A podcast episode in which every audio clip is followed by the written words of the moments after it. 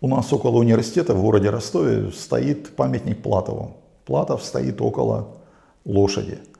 А в Новочеркасске самый первый памятник Платову был вообще без лошади. Платов там призывал в атаку, но стоял, так сказать, на земле. Э, почему? По архитектурной традиции э, верхом на скачущей лошади изображают полководца, который погиб в бою. Если лошадь стоит, ну хотя бы одна нога поднята, значит он умер от ран.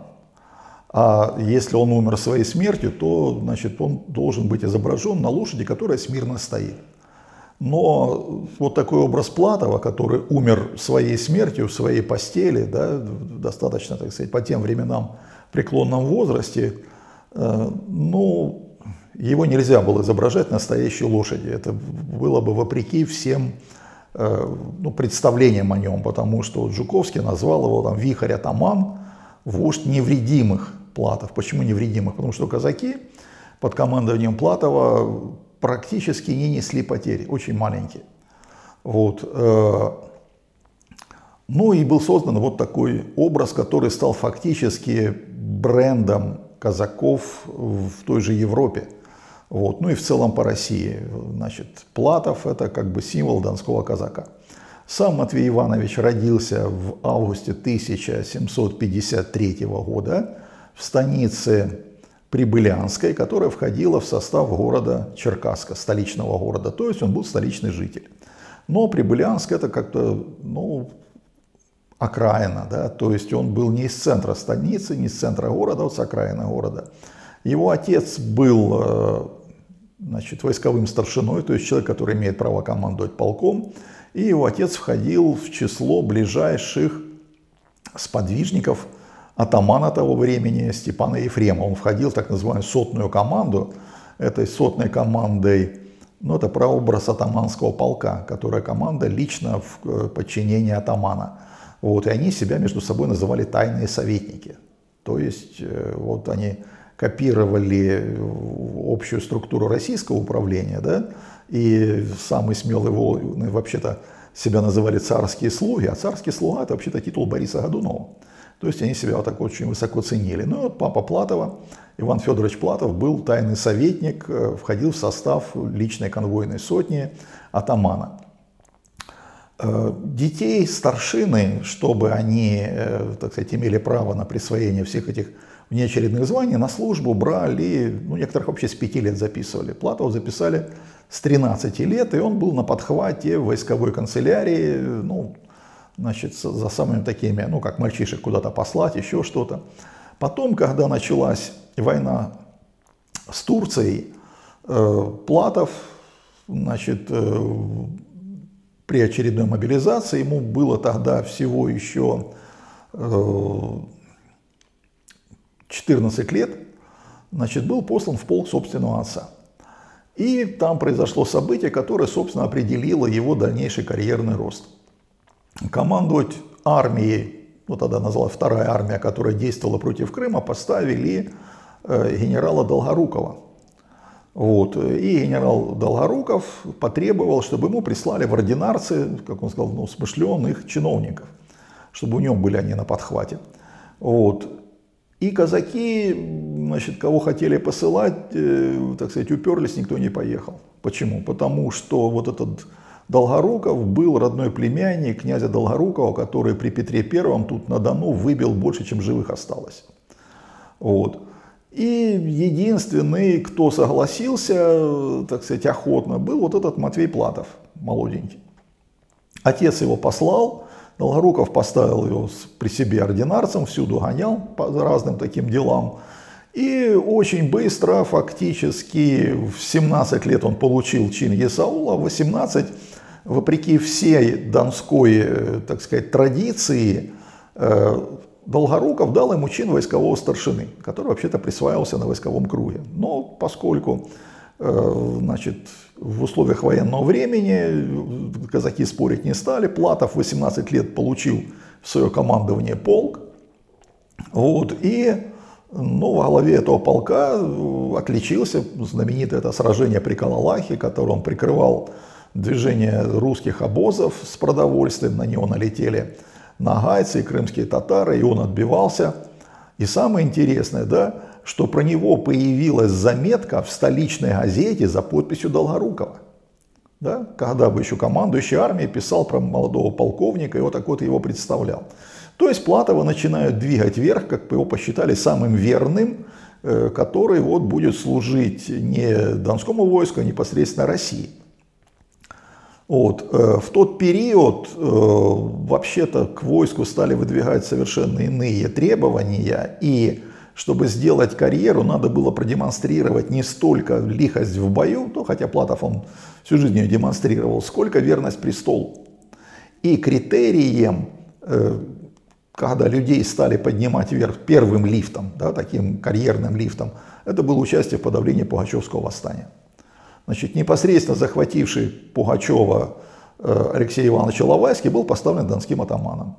Платов тоже получил полк, который участвовал в подавлении, ну не, не то, что непосредственно Пугачева, а значит, гонял за сторонниками Пугачева вот, в, на Средней Волге и туда, в общем, севернее Царицына. Далее, вот такая вот особенность. Значит, у нас в Государственном архиве Ростовской области очень большое количество послужных списков. Ну, практически все донские начальники каждый год заполняли значит, такие рапорты, где он э, служил, э, какие у него чины, где он сейчас находится, его происхождение, его возраст, его имущество, женат, не женат, вот такие списки. Единственный, кто таких списков здесь не имеет, Платов, потому что на требование подать такой список он всегда дает отписку. Значит, рапорт о своей службе я послал лично Потемкину. То есть на протяжении, ну фактически вот сколько он тут был, да, значит он рапортовал о своей службе лично Потемкину. То есть он был здесь человеком Потемкина.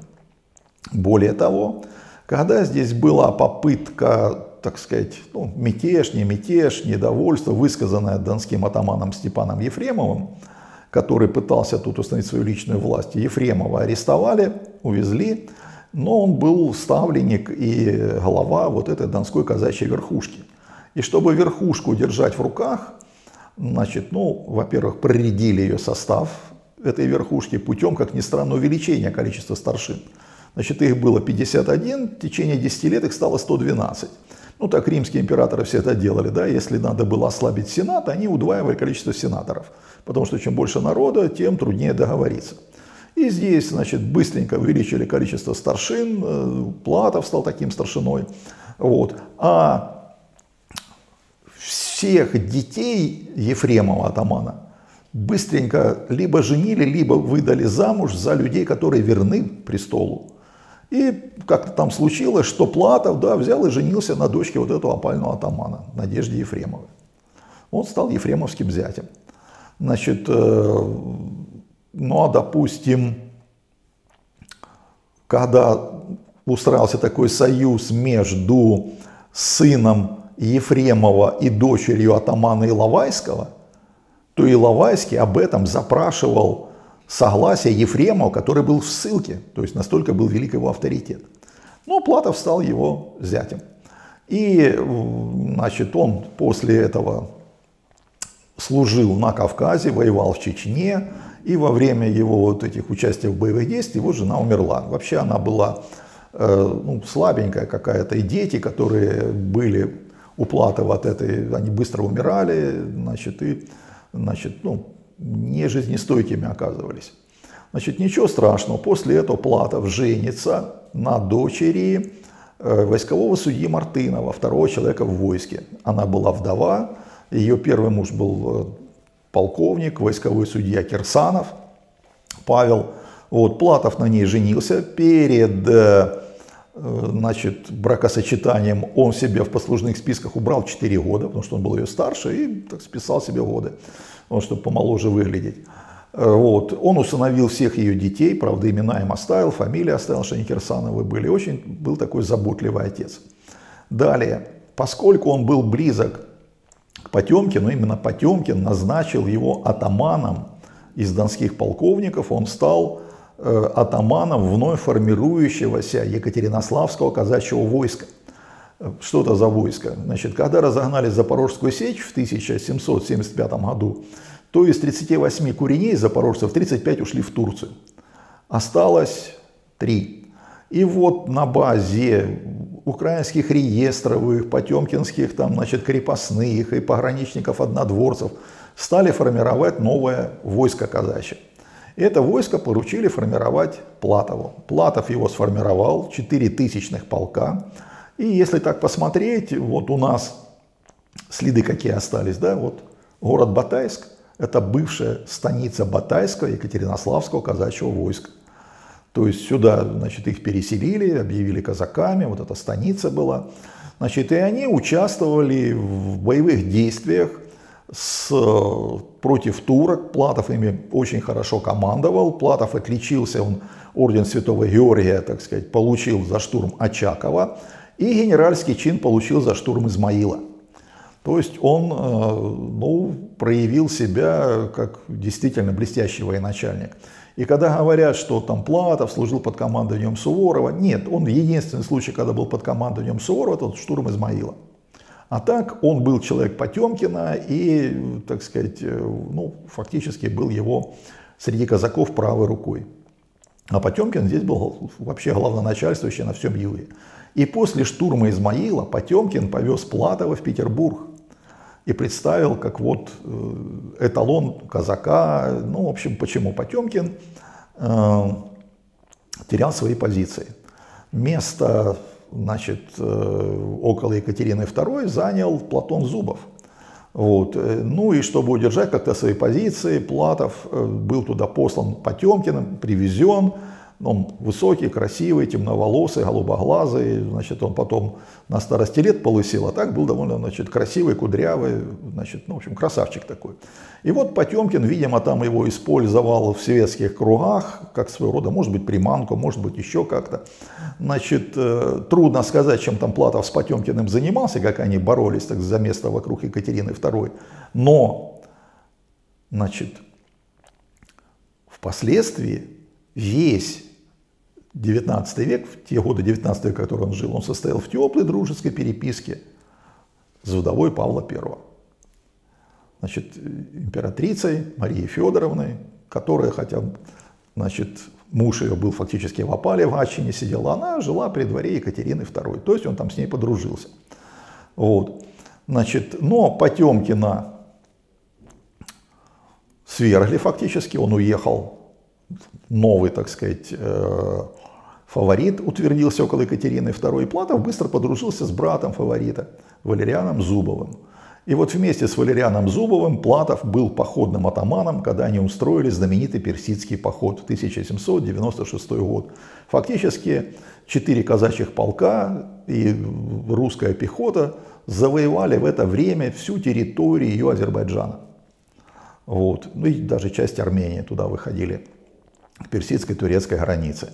Но во время этого похода Екатерина II умерла, вот, а Павел I стал, ну, фактически брать под ноготь все ее ближайшее окружение. Вот, и после возвращения из этого персидского похода Платов загремел, так сказать, под арест. Вот, ему вменяли там участие в заговоре, но доказать не могли. Потом ему вменяли там растрату казенных денег – полковых сумм, потом э, беглоукрывательство, сюда бежали крестьяне с Украины закрепощаемые, а здесь их, э, вместо того, чтобы вернуть их бывшим владельцам, брали под, свой, так сказать, под свое крыло донские офицеры и держали их, ну, вроде бы как они и крепостные, но их нельзя продать, они считались подданными донских офицеров, значит. Вот, и некоторые имели по несколько сотен, вот так называемых малороссиян, которые прибежали. Ну, вот Платов тоже в этом, так сказать, постоянно упрекали. Ну и сохранились воспоминания, как он сидел значит, и в крепости, и в ссылке все время царствования Павла. Э, воспоминания Алексея Петровича Ермолова. Да, они вместе там, оказывается, с ним сидели. И Платов, э, значит, Ермолу учил, так сказать, да, звездное небо рассматривали, и он говорил, ну вот эта звезда над Черкасском, вот эта звезда над Кавказом, надо бы нам туда бежать с тобой, но у меня детей много, значит вот, не, не удастся. Потом, э, значит, в 1800 году, в конце 1799-800 у Павла I меняется внешнеполитическая ориентация. Он, значит, разрывает союз с Англией и готовит войско э, в поход на Индию. И Платова быстренько вызывают из э, каземата Петропавловской крепости, вызывают к царю, и царь его спрашивает, ты дорогу на Индию знаешь? На что Платов, ну, хуже не будет, говорит, да, я найду как, ну, по звездам пойдем. Вот, собирается войско, значит, 20-тысячное, э, и движется в сторону Индии, но они даже не успели фактически до Оренбурга найти, э, царь умер. И вот после того, как царь умер, значит, э, поскольку император Александр I сказал, что при мне все будет как при бабушке, да, Платов, как вернейший из верных, назначается донским атаманом. Ему присваивается звание генерал-лейтенанта. Вот, и он после этого с 1806 года ну, фактически участвует во всех войнах России. Э, он участвует в войне с французами 1806-1807 года. Он участвует в русско-турецкой войне 1806-1812 года. Вот. За значит, сражение при Рассевате в 1809 году он получает чин генерала от кавалерии, полного генерала. Вот. И был там такой участник этих сражений, генерал Ланжерон, француз, перешедший на русскую службу. Александр Ланжерон, который вообще-то к казакам относился достаточно скептически, в первую очередь видел в них э, грабителей. Вот, и он дал Платову характеристику, что это самый блестящий казак, но у него глубокое презрение к пехоте, значит, он э, ну, не чувствует как бы э, ну, каких-то границ своим возможностям, там, значит, да. Вот, в это время, как раз во время этой войны, написан известный портрет Тропинина, атаман Платов. Вот. Ну и Платов, вот, э, так сказать, раз, в разгар своей карьеры, э, он постоянно переписывается с вдовствующей императрицей, она как бы его постоянно двигает. Ну и пик его, так сказать, славы, это 1812 год. Э, Платов командует конницей второй армии, прорывается, пробивает дорогу Багратиону на соединение с первой армией. Первое поражение французам он наносит, как раз в годовщину Полтавской битвы разбил авангард э, французский, который состоял из польской кавалерии. Вот. И э, попадает под командование Барклая де Толли, значит, и вот отступление к Москве. Тут начинаются конфликты. Какие? Значит, ну, подготовка казаков и тактика казаков и тактика русской армии, они во многом отличались. Если там надо было стоять, да, у русских принцип был русской пехоты, значит, озвучен позже в 813 году, стоять и умирать. Вот, у казаков принцип был убить и уйти. Значит, и поэтому, э, когда их пытались поставить, чтобы они на месте стояли и умирали, значит, то, э, значит, как сказали казаки, если приказ дурацкий, то Платов и исполнять не будет. Вот, и они пытались воевать, как они считали нужным, э, как они понимали свою роль в этой войне. И тот же генерал Ермолов с горяча Платову сказал, вы вообще-то себя считаете не подданными, а союзниками. Да, как-то вы себя так ведете. И против Платова начались вот такие вот, значит, интриги. Интриги, значит, было заявлено, что он пьяный был на Бородинском поле, вот, но специалисты говорят, что если Платов со всей своей конницей выехал там, против Наполеона, да, ну что такое, там у него было 30 сотен, вот, э, значит, ну он пугал из леса, там постоянно показывал, вот, вот я сейчас нападу, он отвлекал на себя внимание, то есть вел как э, считал нужным и действительно отвлек французские силы на левый фланг, чтобы дать возможность пере, э, переформировать войска, значит, э, перегруппировать на, на багратионовых флешах. Его после Бородинского сражения оставили без награды, отстранили от командования. Командиры донских полков моментально все подали рапорт, что они больны, воевать больше не хотят. Ну и что Платова опять восстановили в командовании, и в это время на Дону собрали огромное такое ополчение. Подошло 12 тысяч, так сказать, новой конницы. Французы в это время там в Москве значит, э, пили, веселились и морально разлагались. И тут свежая конница, которая их стала отлавливать. И потом Наполеон говорил, что донские казаки вообще-то разворовали мою армию. Вот. Ну и Платов оказался на коне, когда началось преследование французов. Опять-таки, ему требовали, от него требовали, вы окружаете, вы там, значит, отрезаете. Значит, а он нет, он их пугал, и когда они бегут, значит, много отсталых, он просто отстал их, собирал, собирал, собирал, и в итоге, значит, э, французская армия там 10% уцелела. Остальные были фактически разворованы. Они понесли страшные потери, потому что ну, никто не думал, что будет столько пленных, и не заготовили ни продовольствия, ни бараки, где бы их содержать. Там, значит. То есть потери были огромны. Вот. И Платов удостоился э, значит, графского титула, потому что у него уже все было. Он генерал от кавалерии, у него там значит, все ордена, какие возможны. Да, значит, но ему дали титул графа. Он был второй граф из казаков в Российской империи. Вот. Э, далее. Ну и вот как раз в 812 году, э, поздней осенью, умирает его вторая жена, которую он, видимо, очень любил. Это Марфа в девичестве Мартынова, потом Кирсанова. И он как-то, значит, сразу энергию потерял. Вот. И 13 год э, он долгое время был без команды, без движения, так сказать, без продвижения по службе. Вот. Но, значит, э, опять, когда начались жестокие бои, когда Наполеон перевооружил армию, создал новую, началось французское наступление 13 года, все, Платов опять отдельный отряд, и он пошел по французским тылам. Значит, э, он показал себя не только вот таким тактиком, который может быть французов, он показал навыки, превосходящие очень многих русских генералов, э, значит, э, ну, он чувствовал войну, полководческое искусство. Ну, например, при Березине он задолго до переправы Наполеона четко указал, он пойдет туда. Значит, русские не поверили. Кутузов вообще, кстати, узнал, что Наполеон перешел Березину после того, как он перешел ее. Вот, э, что Наполеон идет именно туда. То есть Платов указывал, когда он пойдет. Не поверили. Наполеон ушел. 1813 году под Лейпцигом Платов написал Барклаю де Толли, что Наполеон в случае поражения будет уходить вот в этом направлении. Либо поставьте меня туда, либо поставьте пехоту. Барклай де Толли поставил его прямо в противоположном направлении. После Лейпцигской битвы Наполеон ушел именно тем путем, который предсказывал Платов. Вот. Ну и э, 1814 год, значит, Платова пустили было по французской территории, он быстренько вернулся. Почему? А население, в общем, фактически патриотически настроено. Против русских, против немцев, против кого угодно. Тут партизанское движение невозможно в тылу населения против нас. Тем не менее, значит, наполеоновское окружение, оппозиция и прочие сдали Париж, русские вступили, Наполеон отправился в ссылку.